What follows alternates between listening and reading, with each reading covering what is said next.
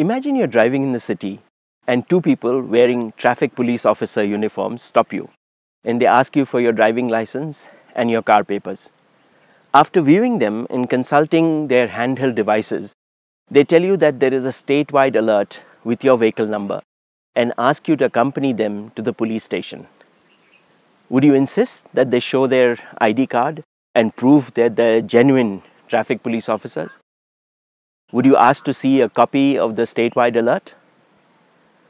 Or would you, like I would, just curse your luck and accompany them, uh, hoping that you will be able to sort this out with senior officers in the police station?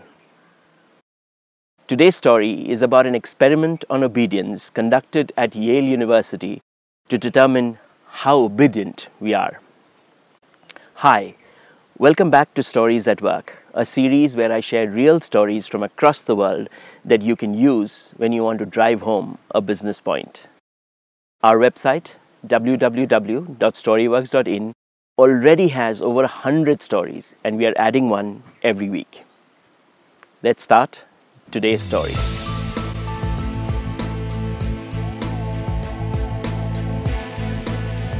During the 1960s, Yale University psychologist Stanley Milgram conducted a series of obedience experiments that led to some very surprising results. Milgram started his experiments in 1961, shortly after the trial of the World War II criminal Adolf Eichmann had begun. Eichmann's defense was that he was merely following instructions when he ordered the death of millions of Jews, and this aroused Milgram's interest. In the first experiment, 40 men were recruited using newspaper ads. In exchange for their participation, they were all given four and a half dollars. Now, on showing up at the laboratory in the basement at Yale University, they met a man, apparently a scientist, dressed in a tie and a gray lab coat. The man dressed as a scientist supervised the entire proceedings. At the beginning of the experiment, um, each participant was individually introduced to another supposed participant who was actually an actor and part of Milgram's team.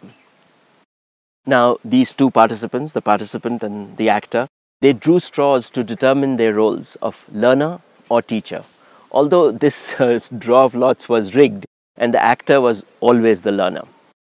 Now, after the learner memorized the list of word pairs given to them, the teacher was supposed to test him by naming a word and asking the learner to recall the partner or the pair word from a list of four possible choices.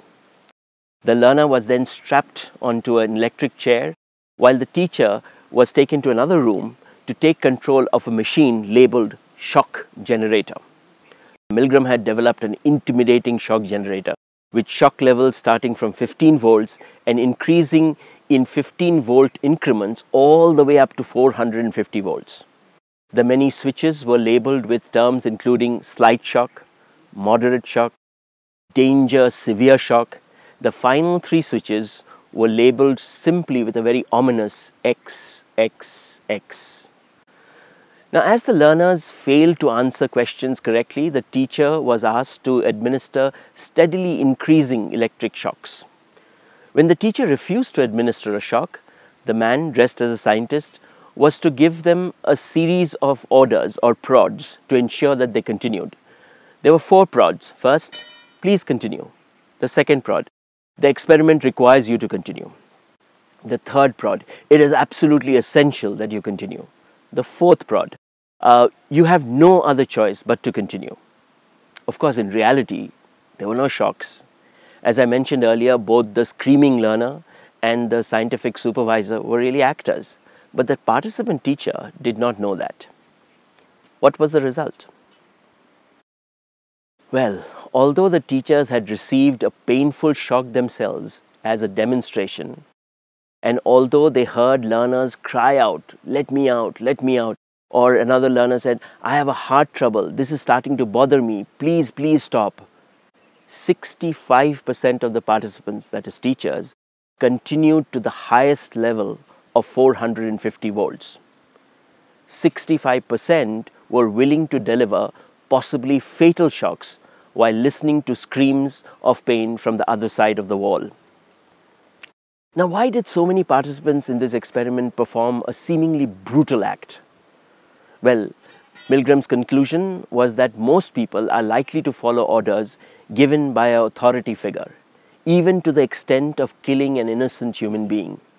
Obedience to authority is ingrained in all of us from the way we have been brought up. People tend to obey orders from other people if they recognize their authority as morally correct or legally based. This response to legitimate authority is learned in a variety of situations as we grow up. For example, family, school, and even the workplace. Now, Milgram carried out 18 variations of his study, changing locations, changing the dress of the scientist from official to casual, moving the so called scientist to a different room and giving the instructions via telephone, Finally, he concluded that there were some situational factors that can explain such high levels of obedience. First, the physical presence of an authority figure dramatically increased compliance. When they were there, much better than when they were through telephone. Now, the fact that Yale, a trusted authoritative uh, academic institution, sponsored the study led many participants to believe that experiments must be safe. Third, Participants assumed that the scientist was a competent expert and knew what he was doing. And finally, the shocks were said to be painful, not dangerous. What a story. So, what points can we drive in business by using this story? First is the awareness that we have been brought up to blindly believe authoritative figures, parents, elders, teachers, while those figures would not have wished harm. In adult life, we meet may meet authoritative figures who either don't know what they're doing or they actually mean harm, like Hitler did when he got Adolf Eichmann to follow orders to kill millions of Jews.